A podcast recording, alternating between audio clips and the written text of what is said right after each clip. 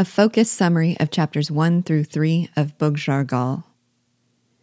Our story opens with Captain Leopold d'Auverney assuring his comrades that there is no episode in his life worthy of their attention. But that claim is immediately called into question by what happens next.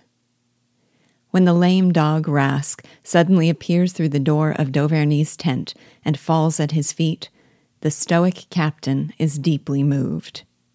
He recovers himself enough to ask who has brought him back, and there at the tent door is Sergeant Thaddeus, with his arm hidden in his cloak and tears in his eyes.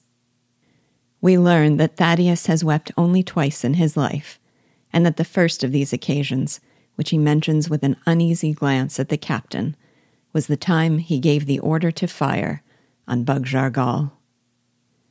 From his reflections on that moment, we catch some incoherent details.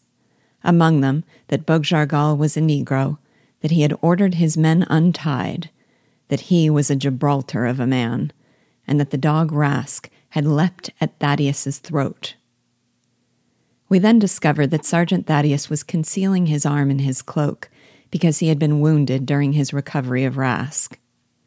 Knowing what the dog meant to d'Auverney, Thaddeus invaded the English camp where the dog was kept captive, and during the rescue, he was shot by a redcoat. d'Auverney asks with irritation why Thaddeus risked his life for a dog. But his face softens when Thaddeus replies that it was not for a dog, but for Rask, Bug's dog.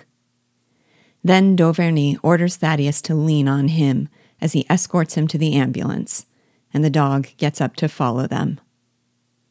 This episode excites the curiosity of the spectators, because behind this sentimental scene, there is, clearly, a story.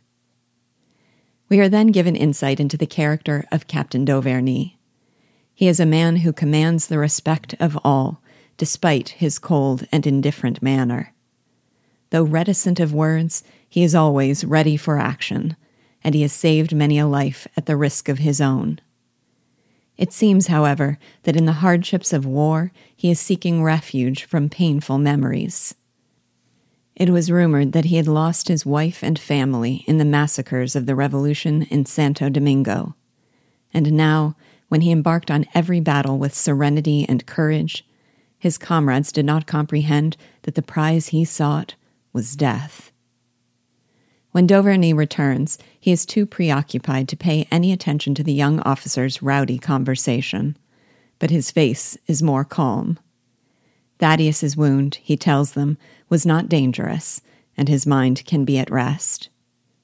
Lieutenant Henri then asks, in a tone half serious, half jocular, if he will therefore fulfill his promise to entertain them with an adventure, and tell them the tale of Bug Jargal.